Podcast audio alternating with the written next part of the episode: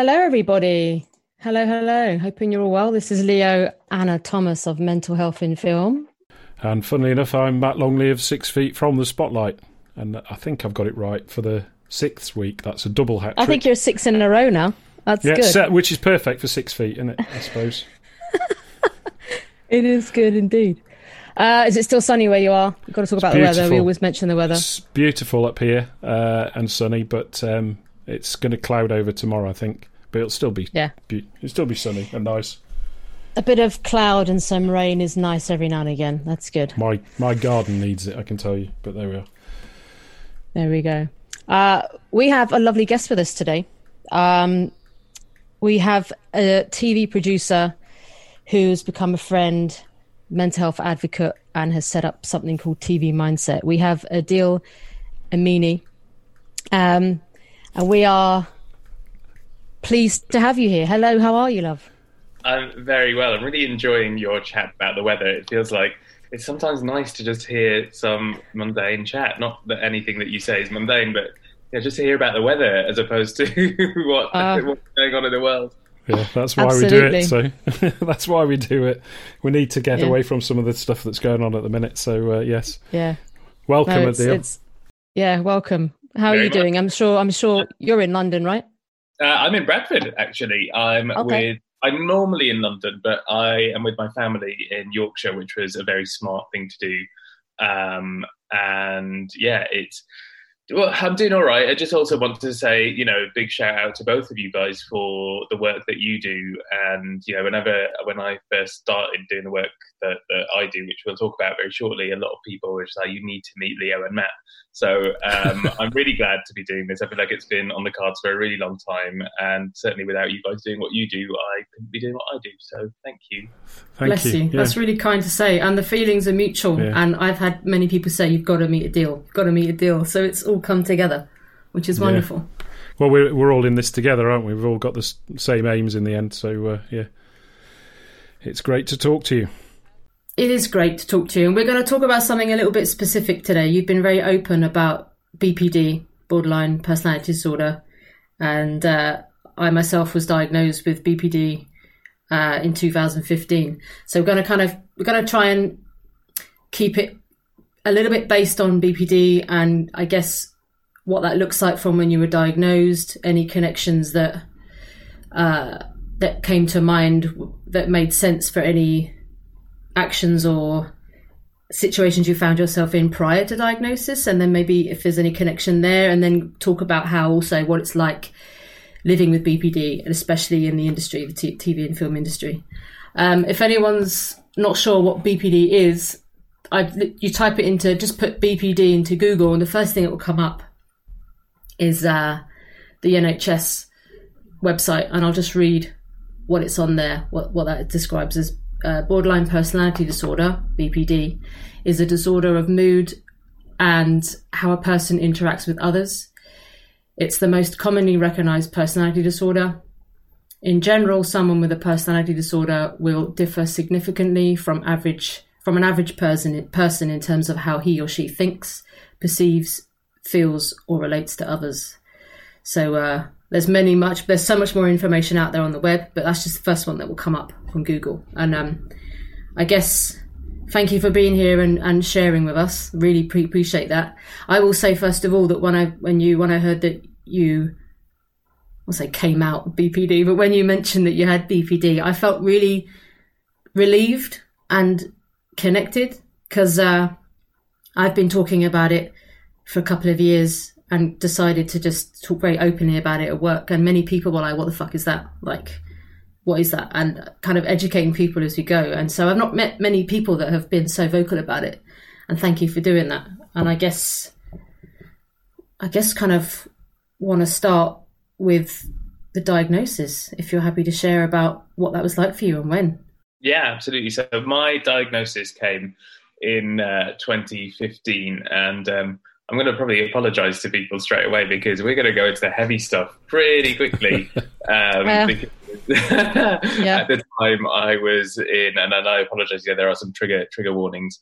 Um, I'm sure will be attached, but um, I was in an abusive relationship and I was a drug addict. Um, so I was in the TV industry. I'd been in the industry for about eight years. Uh, yeah, about eight years, nine years.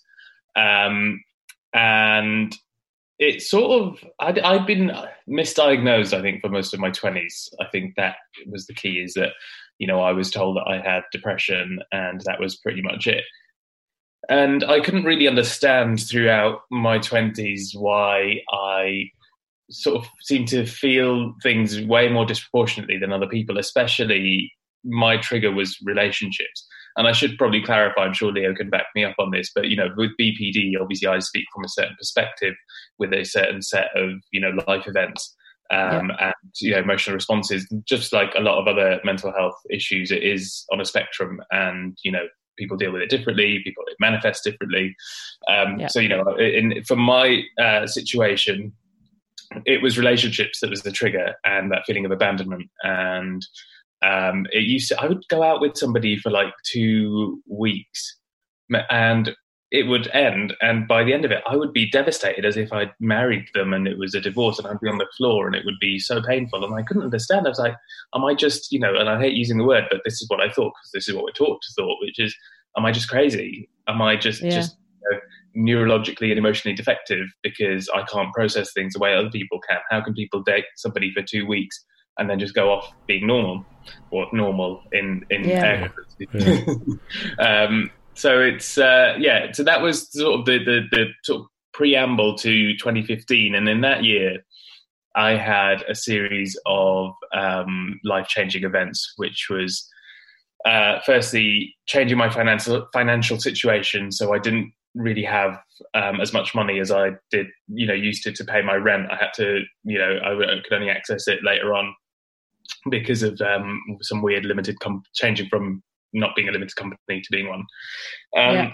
And then I, um, so because of that, I left my flat. So I was living in my brother's uh, box room on the floor, no less, um, with just a tiny window. Um, there was a steam iron and um, bags of rice and supplies above my head, and I would wake up. Literally, I'm I'm six foot two, so I was just like in this box room with all these shelves above me, literally sleep, sleeping on what were essentially just like sofa cushions. Um, you know, making a bed out of that, and um, you know, going from having pretty much you know everything in an independent life to suddenly, you know, living on that floor, not having a job, you know, struggling. I'd just become producer, and it was hard to get jobs in between uh, because essentially you start all over again. You're competing with with other producers, um, and then obviously this this up and down on and off um, relationship that that I realised only after I came out on the other side of it a year later that was was very abusive. Um, and I bear in mind, you know, I didn't even drink, so I was like teetotal as well. And you know, one day I was just sort of looking for an escape, so deeply unhappy that I um, went onto one of the um, dating apps and found, you know, someone there they offered me something and you know it was a real internal cry for help because you're somebody who didn't even you know drink alcohol to right. resort to something even more you know it, like it, zero to 100 like that yeah, exactly exactly and 0 mm. to 100 is such a a um, it's a key phrase that comes up a lot with uh, BPD is that you know there's never really much in between or moderation in your emotions or things like that. Um, and that's re- and when you don't know what you have, it's just you don't. and I didn't even know what the name for it was. I didn't know that this thing existed because there's very little education about it, very little representation about it, and and I just didn't even think of it as a thing. You know, I'd heard of bipolar uh, disorder yeah. and, and, other disorders, but I'd never heard of this. Um, and you know, things were really things were getting really really bad. Um, and it was on my 30th birthday in January that it was funny enough the person that I was with he um, I, we were on the phone and he said something and I snapped at him and my anger just again went 0 to 100 and I went back to normal. He's like, do you know, do you just, do you realize what just happened there? And I said, no, not really. He said, you just flipped out at me and said the worst things somebody possibly could say to another human. And then you just went back to normal. Like that's right. really yeah. unusual. And um, he, I, I didn't think much of it. And then he sent me a link and he said, look, I want you to just read this. Like, think this this applies to you.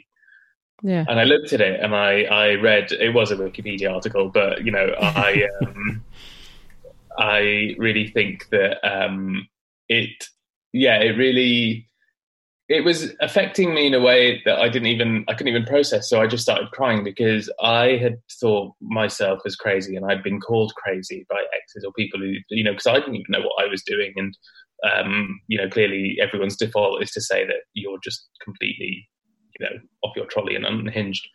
And to see it all written in black and white you know i'm quite a practical person and to see it all written down really overwhelmed me. Um, i finally had a name for what i was going through and if i had a name for it and there was a science behind it it meant that it was something i could get over. And for me the diagnosis was really difficult because um, I was in therapy at the time. I was doing CBT and it really wasn't working. And I was trying to tell them that it was through the NHS. I didn't have any money to do anything else. And were, I was like, look, I think I might have this thing and they're like, well, we're in this process already, so let's just carry on that, and then we can do the test if afterwards if you want. And I was like, I literally fill like five out of the, you know eight things on this checklist. Yeah. Uh, the checklist um, is things like reckless spending, reckless sexual behavior, drug abuse, uh, suicidal thoughts, depression, anxiety. You know, there's, there's a whole list of fear of, of abandonment. Yeah, of abandonment. Yeah, and it's sort of like if you t- tick like four or five of those, you're probably on sort of the BPD scale in some way. So I was like telling, I was like, I, I think you know this this has made everything make sense. Like you know, I'm 30. I'm pretty sure you know that that I keep coming back to this because I've been misdiagnosed. So eventually, after a lot of arm twisting, I um, got the, the I went through the, the official sort of evaluation and was was given the the diagnosis, which was January 2016 um, and it was quite the 30th, my birthday's in January, so it was quite the 30th birthday present. Um, and really difficult to reconcile with because uh, no one wants to admit that they've got a personality disorder. No one wants yeah. to that they've got anything wrong with them, let alone that their personality or something. And, it, and it was really difficult to sort of see myself outside of that. And, you know, yes, the diagnosis and the knowledge helped me a little bit, but at the same time, there were a few months where I just couldn't come to terms with it because of the reasons I've just mentioned. And in March that year, I continued until it got way too much um, and continued on my reckless behavior. And I think a series of events happened again. Um, and I, had, I basically overdosed um, and somebody else also did that in front of me too, and that was the biggest wake up call that I needed. Um, I was in London. I was working as well. I was doing a very short job that I didn't enjoy, but you know, it was as I would just say that I was as low as a human being can go. That's where I was, like 100%. And if I didn't make the call for help, and and uh, it was a privilege, you know, it is privilege. I recognize that to to have you know parents who I could call and who knew nothing about what was going on, but just knew I wasn't okay or was behaving erratically, um, and say, "Look, I've I can't do that. If I stay in London, I will die." Like that. That's the black and white of it. So, wow. you know, they came the next day. Um, I quit my job or got one of my friends to take over. I said, "Look, I can't. If I stay one more day here, I'm done for." Um, and I got into the car, left London, thinking um, I might never come back and never come back to the industry. And bear in mind, this whole time I've been staying quiet on social media. I, I'd not really told many friends. I didn't tell anyone in my industry. I just made excuses and left. And that was April 2016. And that is a very long answer to your initial question. But yeah. No, it's a, it's a, a really honest, direct answer, and that is that is going to support many people listening, as it does me listening right now in this present moment. Yeah. And uh, thank you for sharing, and thank you for also mentioning this slight warning about possible triggers, and also talking about going one to zero to a hundred. I just went straight in with right.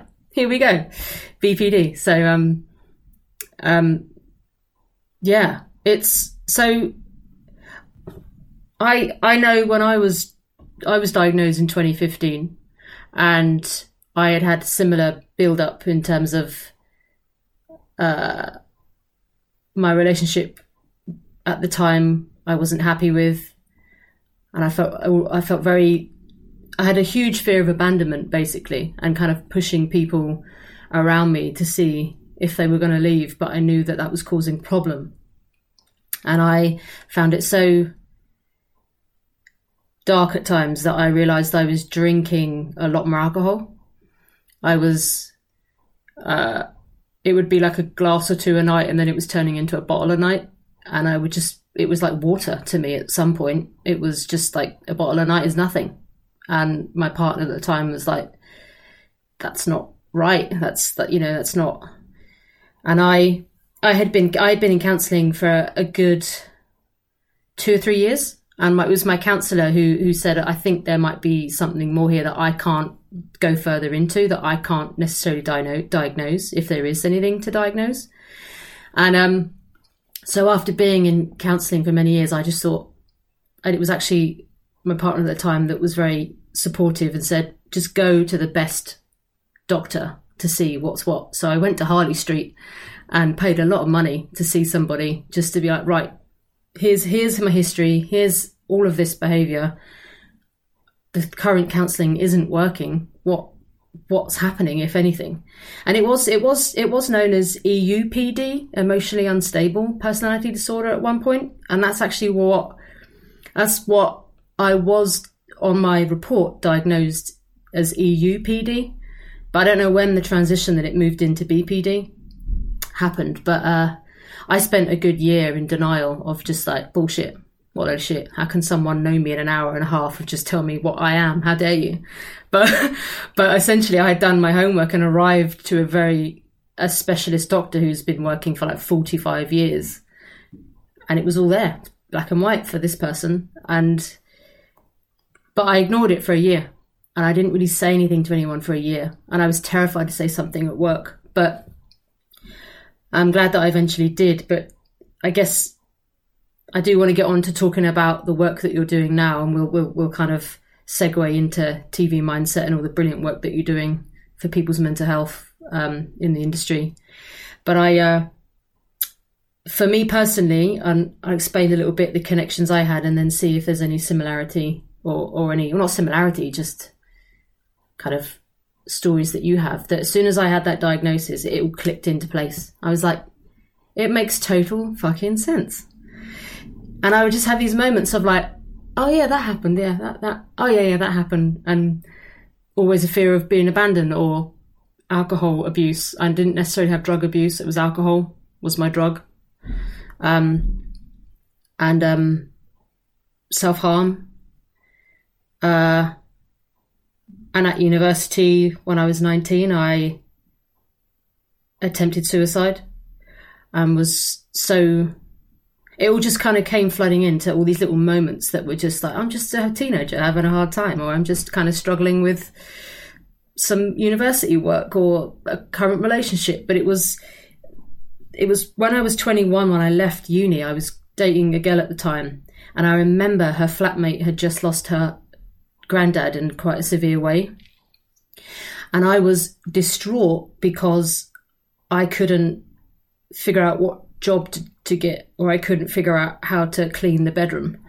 And I was distraught. And I remember she sat down with me and she was like, This doesn't make sense. Like, my friend downstairs has lost someone in her family and she's got her shit together.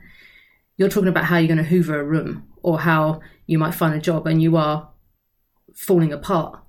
And it was little moments like that that just clicked for me that made sense. And I guess a question I want to have to you is: Is that similar thing to you? You did did something kind of make sense at that diagnosis of connecting all the stories?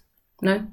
Everything made sense. Everything. Like I think you just look around and you see what you know potentially then I don't think anyone is 100% neurotypical, but certainly what what more accepted responses are to certain situations and you know the example of relationships that I gave was was definitely a, a, good one. You know, I'd be that person who falls in love with someone after a week, and you yeah. look back at that now, and you just oh, yeah. think, no, like yeah. what? Like I, I, actually the the girl that I just mentioned. Sorry to interrupt. The girl that I just mentioned, I was in the flat. We were engaged after like three weeks. But also, that's very lesbian as well. I was going to say, like, not living up to a stereotype in any way. no. uh, no but it's uh, yeah, it was it was that kind of thing, and it was just also my responses to so many things in terms of my own depression, and certainly as you say, you know, and again, just to you know there are overlaps with um, people's experiences, but yeah, suicide attempts, three of them, 21, yeah. 26, and 30.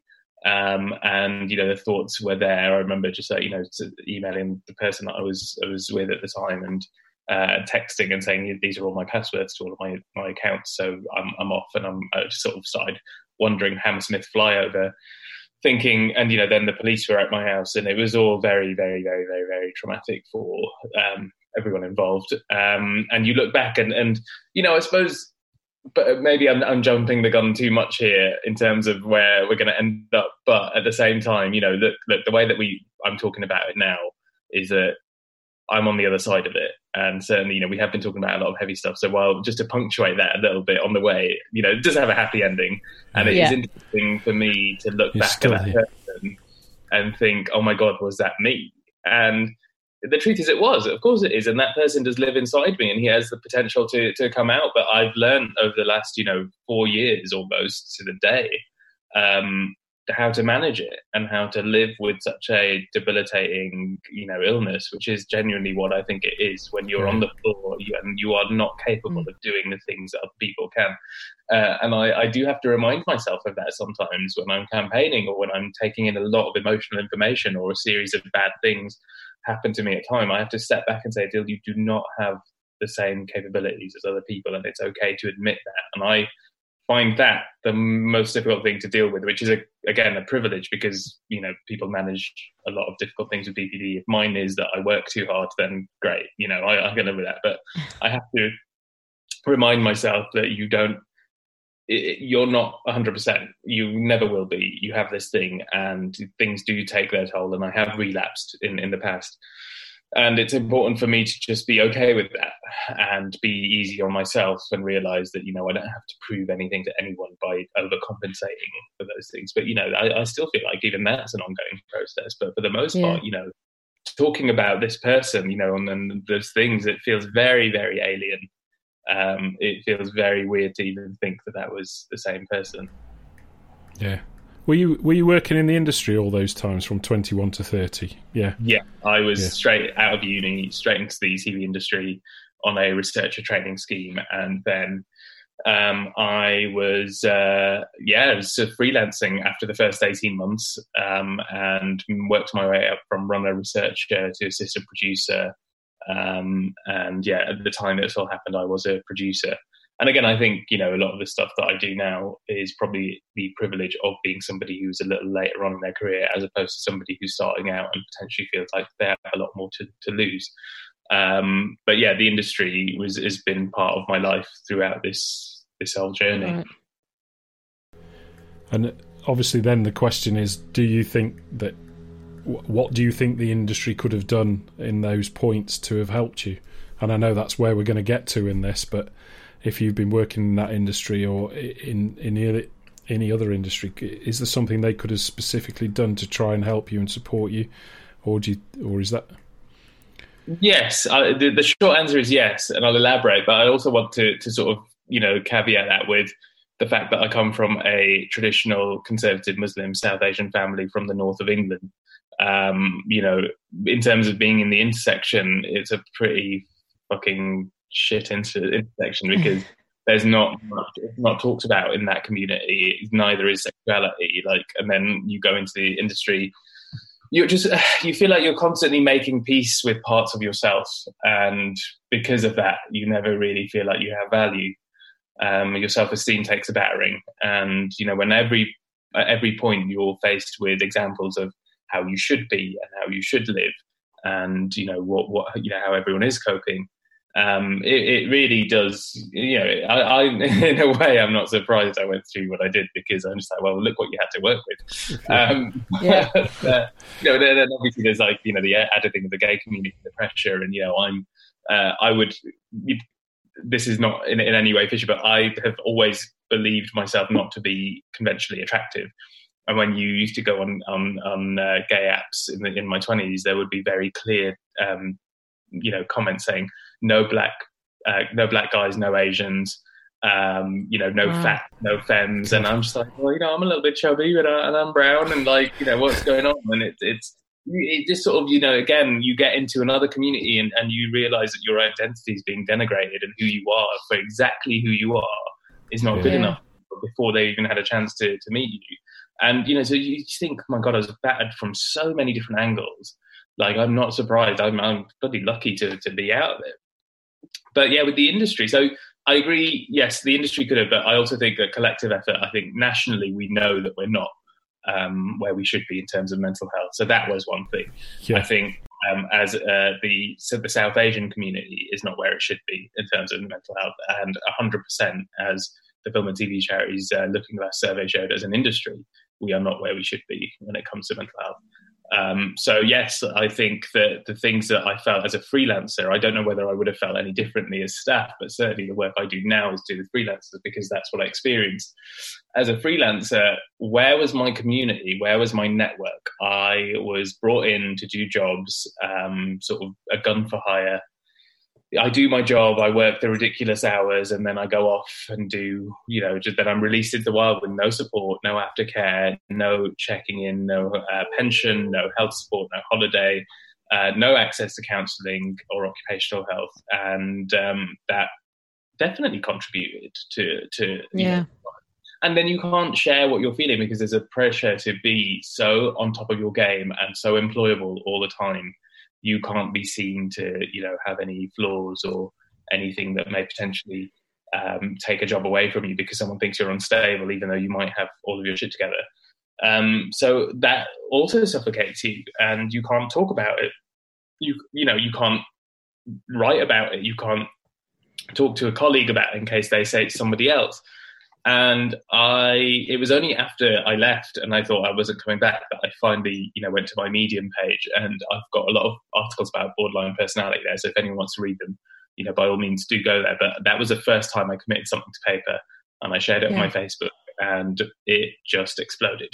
Like people were just like, holy crap. Because obviously you give the image out that everything's fine and, you know, everyone's like, oh my God, I thought you had everything and the life was fine and this and that. And I was like, well, I'm I'm tearing down the image and the reality of social media. Like that's that was one Yeah. of the things, and I thought I was only doing it because I had nothing to lose. I thought I wasn't coming back to the industry, but Yeah. you know, four years later, I'm still here. So Yeah. it wasn't the end of the world that I was thinking. Well, thank you, thank you for doing that. I, I similarly, when I left the industry, I left for four years, about four years, and it was it was then that I took the the diagnosis very seriously, and then went into DBT, the dialectical behaviour therapy, and that's personally. I didn't know whether I'd go back to the industry. I knew that it was an ingredient to making me feel more unstable with the freelance lifestyle.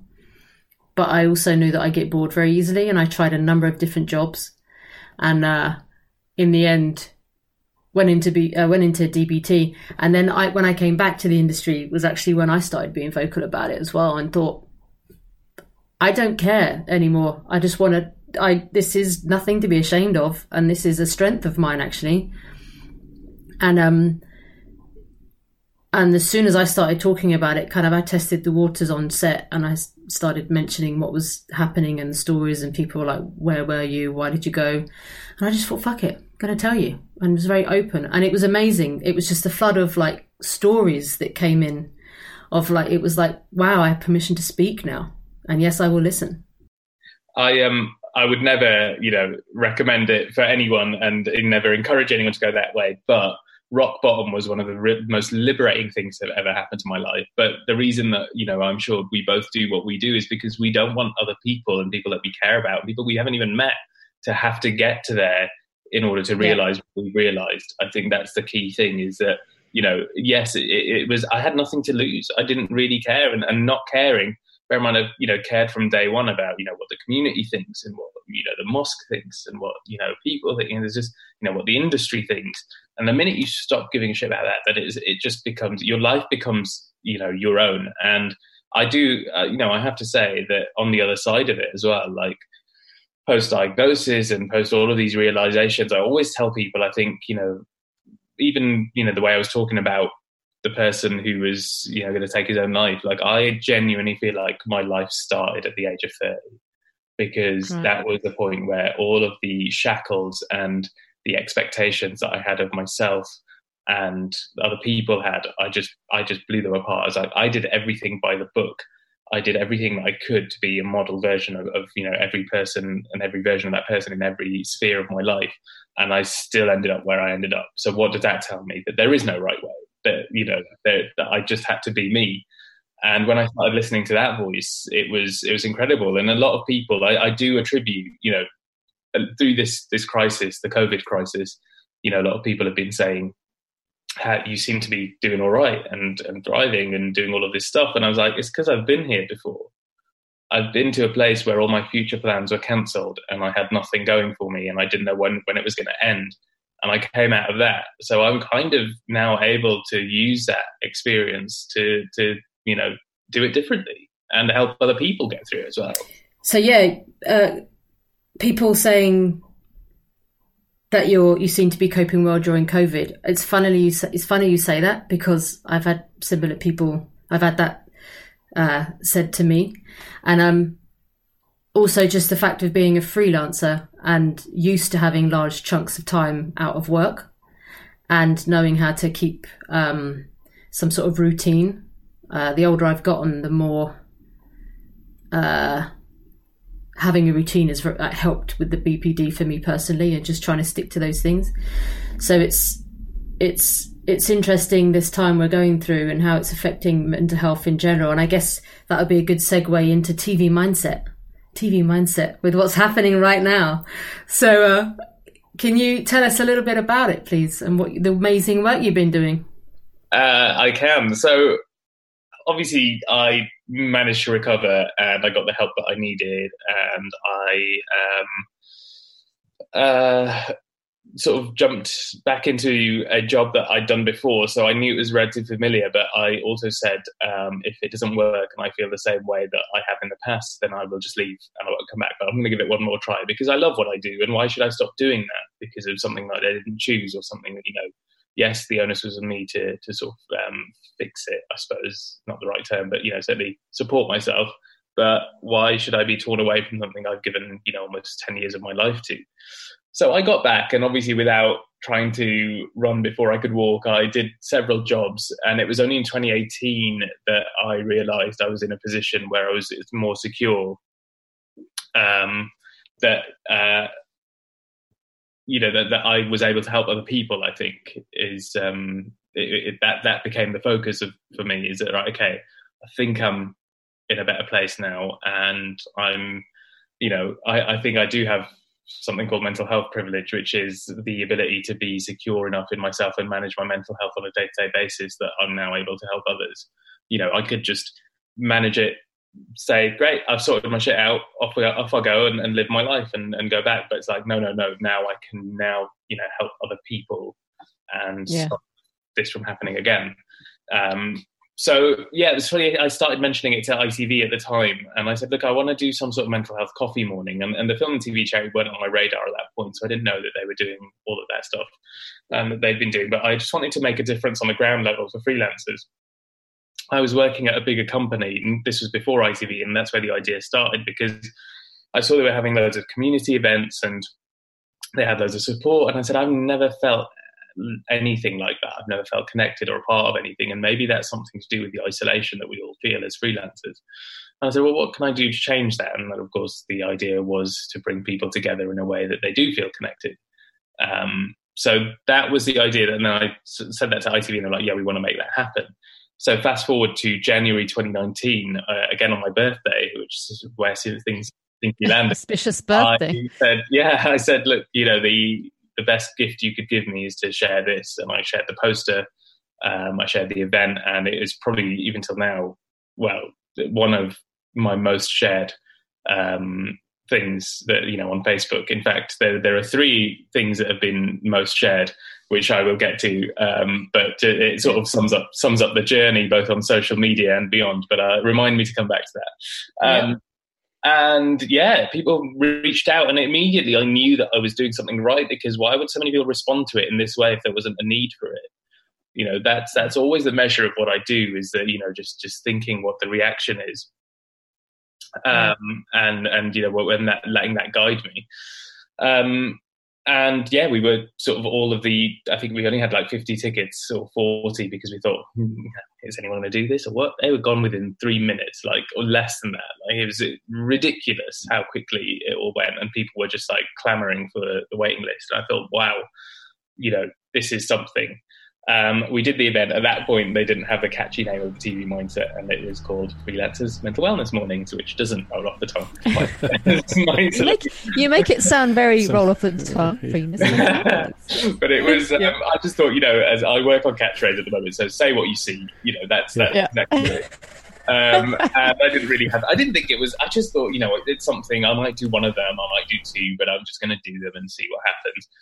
Um, and then, yeah, by the time that the crisis, hit, the COVID crisis, I think we'd done three with a view of possibly doing a fourth, and um, they've all been a huge success. Um, you know, we've had people from different um, places speak at them. Again, this was all pre-crisis, but I was lucky to have met people from the film and TV charity and Screen Skills, you know, a year ago before any of this happened. So now it made yeah. everything since then a lot easier in speaking to broadcasters and just really highlighting a lot of um, the stuff that, that happened. And then in um, January of 2020, it's when it evolved into um, the TV mindset for my fellow nerds. You know, it was just like the next stage of being a Pokemon, basically evolved. You know, took on its newest, stronger form, um, and that was due to the uh, help of the film and TV charity, yeah. um, because they were looking for somebody to be a case study for their Looking Glass survey.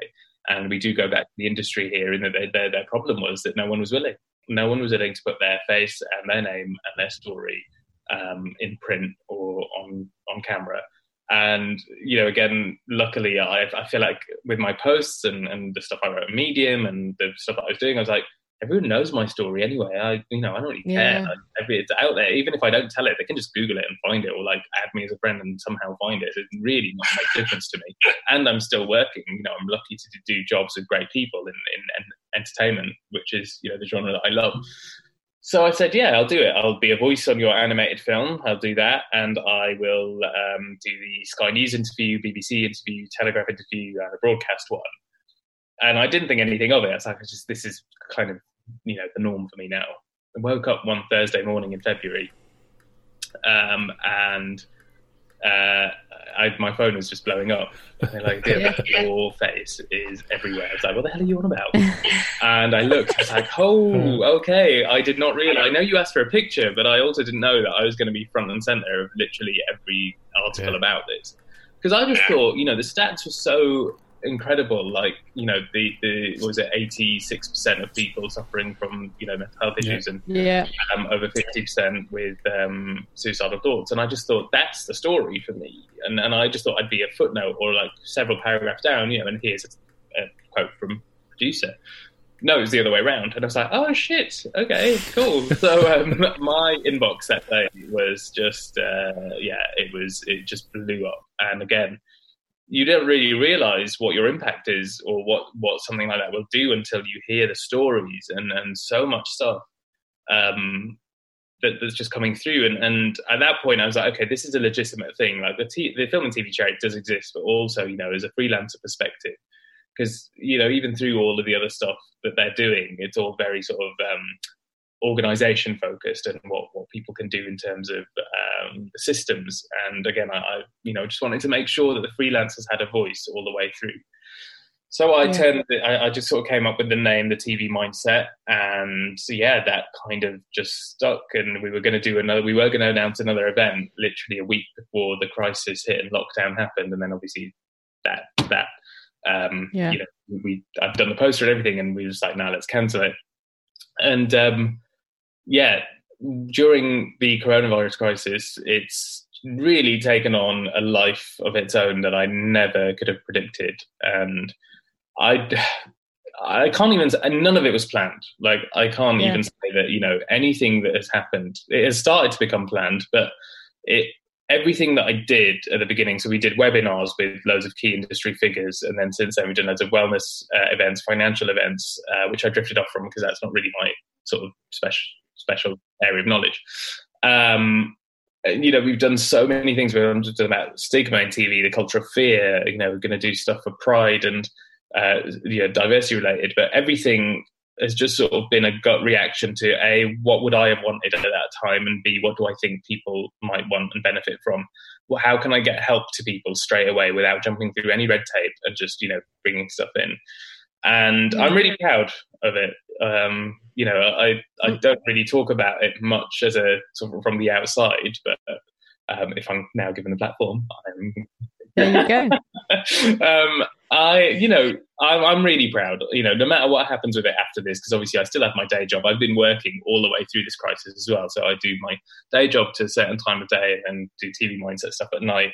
You know, happy to to you know jump on podcasts and, and everything, spread awareness you know, we've had a lot of good press through broadcast and variety and that kind of thing. And, and you know, I'm sitting in my room in Bradford where I grew up and, and thinking, oh my God, what is happening? Like, how, how is this happening? Like, this is insane. I've never even imagined it. And, you know, out of everything bad does come something good. And, and, and again, it's coming back to the birthday thing, you know, the three points. One was, the diagnosis of BPD, which which felt like the end of the world. Um, number two was sharing, you know, my story, but also sharing um, the first event that I ever ran, which wasn't even in the TV mindset name. Um, and that was sort of the middle bit of, of, the work beginning to start. And you know, birthday this year, um, you know, and, and everything around um, it was sort of the start of the film and TV charity stuff, yeah. um, and and which has now led to this. So you know, it's sort of a bit of a looking back at, at those milestones. It's like, yeah, you you know, it does lead somewhere. There there is, and, and yeah, you know. Don't get me wrong. I not everyone who suffers BPD and gets on the other side of it needs to become an activist or a campaigner. Like it's just my personality and what I naturally fell into. I didn't plan it all. Even this morning, I was saying to somebody, "I was like, I don't think of myself as an activist," and they're like, hey, you, so I didn't ever, ever see myself becoming that person, but you just go with the need of the moment and the hour, and you just see what's around you, and you think, okay, well, you know, if I've got a platform now and I've got that that the, uh, the ability yeah. to amplify a voice or say something that will make a positive difference or make someone feel included where I didn't, then I'm going to use it, and that's exactly what I've tried to do. And like I say, whether this carries on beyond that, who knows? You know, the film, and I'm just one person in the bedroom eating cheese in his pants while he's like sending emails but you know there's people with resources and things you know they can do a lot more than i can so i'm just doing what i can while i can until the next thing comes yeah. along Thank you yeah. for doing that, and what an image of you eating yeah. cheese in your pants. That's great. hey, um, look, for enough money, I'll send those images out.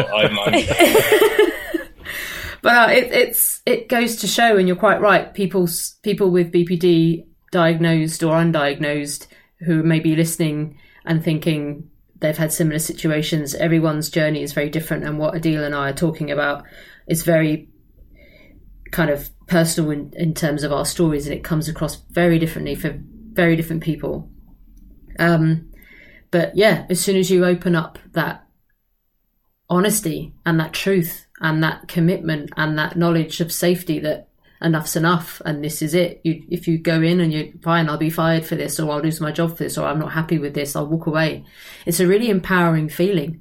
It's, it's, um, it, with all the with all the kind of the bullying and harassment that's happening too and has happened in the past on sets, I I've had that that feeling of em, empowerment of I will I will call it out if I see it or speak to it if I'm being if I'm personally experiencing it and I'll call it out non aggressively and very directly. And the same with any mental health problems that I can see around me. It's, it's, and I reached a point of like, if, if, uh, if I see that and it doesn't work for me anymore, I'll happily walk away. And I, for my whole of my, I started in this industry when I was 24 and I'm 39 this year. And I, it took uh, like the first year, the first period of me being in this industry, I felt terrified. I couldn't speak and I was didn't want to kind of rock the boat, so to speak. But now it's it's great to be on the other side of it, similar to your story, just to kind of accept it, speak to it, have therapy, recognize what works, share with other people, and as soon as you have all that collective stories coming through, it's just a, just an empowering feeling. So thank you for sharing, and and all the amazing work you're doing. I'm, I'm, you know, I'm very grateful for the opportunity to share. And I think, you know, what you guys are doing, especially in the film world as well, which is so different to, to TV, You know, it all it's a collective effort, and and as Yeah. you guys said earlier, we are all in it together. Um, and and I've always made this pact with myself is that you know every time I go up and talk about my story, which you know I might get bored of hearing, but it reaches a new audience every time. But if me telling my story helps just one person get out of there, and I said that with the freelancers wellness mornings as well. I said, look, one person might turn up to these. I would not, I want to do them monthly, and hopefully, you know, with the BFI when this is over, we will be doing some sort of like Tuesday, you know, weekly drop thing. But I said, even if one person comes to it, for that one person, that could be the, the difference between life and death. And uh, for that reason alone, it's worth Yeah. it. The reason I, I tell my story is that um, for me, it is just my story, but for the people listening, it could just make a difference to one person, and, and that alone is the reason it's worth it. Yeah. And now we've got an added part of that story with you eating cheese in your pants. Yeah, that's going to be the quote, isn't it? That's going to be Sorry, I feel like you were about to say something really, really like no, no, no. That's about. Well, the funny thing is that, that what people don't realise, and this is, you know, where I'm like, oh god, you know, my social media is quite funny, is that the, the thing that I I am a naturally just a ridiculous human being. I am frivolous. I work in comedy and entertainment. I used to be a stand-up comedian and write a sitcom. Like I, that's and that my my way of dealing with things is humour. And somehow over the the last few months, I do have this reputation of being like, you know, and I'm just like, actually, no, there's still another part of my personality, and an entire other side that people don't know. And again, it's that thing of like, you know, there's so much more about me that people either don't know, or even when I go on dates, you know, I'm with somebody now, but um, I'm also very open about what I have because I don't want them to be blindsided, and I'd rather know now whether they're in for that. And it's not something I would ever expect anyone to deal with because it's quite a lot for me to deal with, and I'd just rather be open about Yeah. it. But you just think, you know, there's so many facets of all of our personalities, and it doesn't define you. You know, you're not. I'm not just my BPD. I'm not just my sexuality or my skin color. I am this rounded individual who happens to fall into several categories. But fuck it, like I'm still me. Like I'm still, you know, yeah. the- This, this, as, as people know, there's this Yeah. absolute loudmouth, cheeky brat who who will enjoys either making noise or a bit of a spectacle of himself. But but you know, I wouldn't change a thing for it. well, it's wonderful. Don't change a thing. Sorry, Matt, go ahead. I was just saying it's wh- it's what makes you you, isn't it? So that's uh, Exactly. and why exactly. not accept it and um, embrace it? Yeah, Yeah, and I think you know, I don't know. Again, I can't speak for film. I'm sure you guys can can back me up. But that's the sort of thing we need. We need you know Leos and Matts and Adeels in this. In because the funny thing is, is you know people are just like, oh my god, you know, you're doing this stuff and making a difference, and you're speaking up. And I'm like, yeah, no. The real funny thing is that the way that this industry is modelled and what it's built on means that another Adeel can't get in to make these voices because somebody like me with no TV connections from Bradford won't be able to get a foot in the door. So you're championing someone you've let through or somebody you've managed to cling on thanks to, you know, a series of events. But there won't be another Adeel because you're not this industry isn't open and inclusive. Yeah, So that's why Yeah. I think, yeah, we need to be ourselves. We need to, you know, yeah, do a few difficult things. And and I think I would just sort of for anyone listening who's perhaps not as experienced in the industry as, as we are, those are the people that I'm worried about. Because I'm just like, you should you shouldn't have to get, you know, ten years into the industry in order to feel comfortable with yourself. You know, No. being authentic and, and having a No. voice is important from day one. And the more you stifle that, the more you'll end up the way that I Yeah. did. So I really want to make sure that, you know, people who do listen to me and do engage in TV mindset stuff know that they, they've got support and allies. And hopefully there are more people like me um, who, are- who are coming out. Yeah, I, I, I totally agree, and it's it's all the work that we're all doing individually and as a collective. It's it's to help that generation coming in, right? Because I always said that I wouldn't want to be a standby art director in my forties because it's physically exhausting, and I'd hope to have a family, which I still would like to have, and it's not going to be conducive to a balanced life for me. But I would happily stay in the industry to try and do this well be well-being facilitator role or have some sort of advocacy that will push for the, this new role to be in place. So people coming in, if they have a mental health diagnosis or not, or if they're dealing with stress or bullying or anything, there's something there to look after them. And it's that's the main drive for this. It's it might not take place in my generation in my time at work, but it I hope that it damn well does for people coming in. And they'll yeah, feel, and I think I yeah. think on that note as well, one of the things I've always said that there's sort of two um, you know MOs of TV mindset and the way that um, I operate. One is is just the phrase "never again." You know what happened to us and what happened to to me and the people that we see, or even us as a collective, that it should never happen again. To anyone, and we will do whatever we can to, to make sure that happens. But yeah, when I founded these um, events, my thought was, you know, a lot of these companies are the companies that we work for are worried about their bottom line and their finances, and you know, we are pitted against each other, even though we are the biggest, you know, workforce and, and the biggest sort of stakeholder in in in the industry. So I, I my ethos is you know, we can't expect them to be there for us. So why don't we try and just be there for each other? And I think if we could start with that, then then that's, that's certainly a way forward. And I'm really pleased to say that during this crisis, that that's definitely the um, the values that I've seen, and I'm really proud of being part of this industry as a result. Yeah, Me no, too. pe- people have stuck together, and they that needs to continue. I think Yeah. is the way the way forward, and the- the people who run it need to be shown that by you guys sticking together and by everyone having uh, looking after themselves, they actually get a more. Their bottom line will be better, and their creativity will be better, and that's that's the way to demonstrate it to them. Totally, Yeah. that's it. But that's what we're all going to do. You know, the There work Exactly. that's the thing. It's like you know, this is yeah, and I, you know, it's, it's reassurance for people as well that you know, you know, we do what we do because you know we love it. It's it's who we are, but also you know there are people fighting your corner, and while change won't Yeah. happen overnight, you know, you just be, be rest assured that it is happening, and, and we won't rest until until we see that change happen. Yeah, I think that's uh, just yeah, echo what you said. That's exactly right. Yeah. And I think um, it is going to shift and change. And it's anybody listening who might need advice or help. Uh, the TV mindset is on Facebook, on Instagram, and obviously we've still got our six foot from the spotlight in mental health and film. But I'll also put uh, written in the post when I post this any other places that people can go to signposts for anyone uh, thinking they may have BPD or want to know more about that. So we'll have places to look. But thank you so much for your time. I think I think what you said was a perfect way to wrap up the amazing work you're doing and we're doing, and just sharing. Really, really grateful. Thank, Thank you, you. so much for having me, and yeah, again, keep doing what you're doing, um, highlighting stories and just bringing out the you know. I would say the darker sides, but I suppose just the, the less spotlighted sides of um, the industry. So yeah, thank Yeah. you so much. Thank you, Adeel. Been good to Yeah, talk to you. Thank you. and uh, give us a wave. Give us a wave to, or give my regards to Yorkshire while I'm exiled down here in Leicestershire. We will do. Thank you. Cool. Take care, everyone. All right, take care, everybody. Take care and um, stay safe and be well. All the best. Bye bye.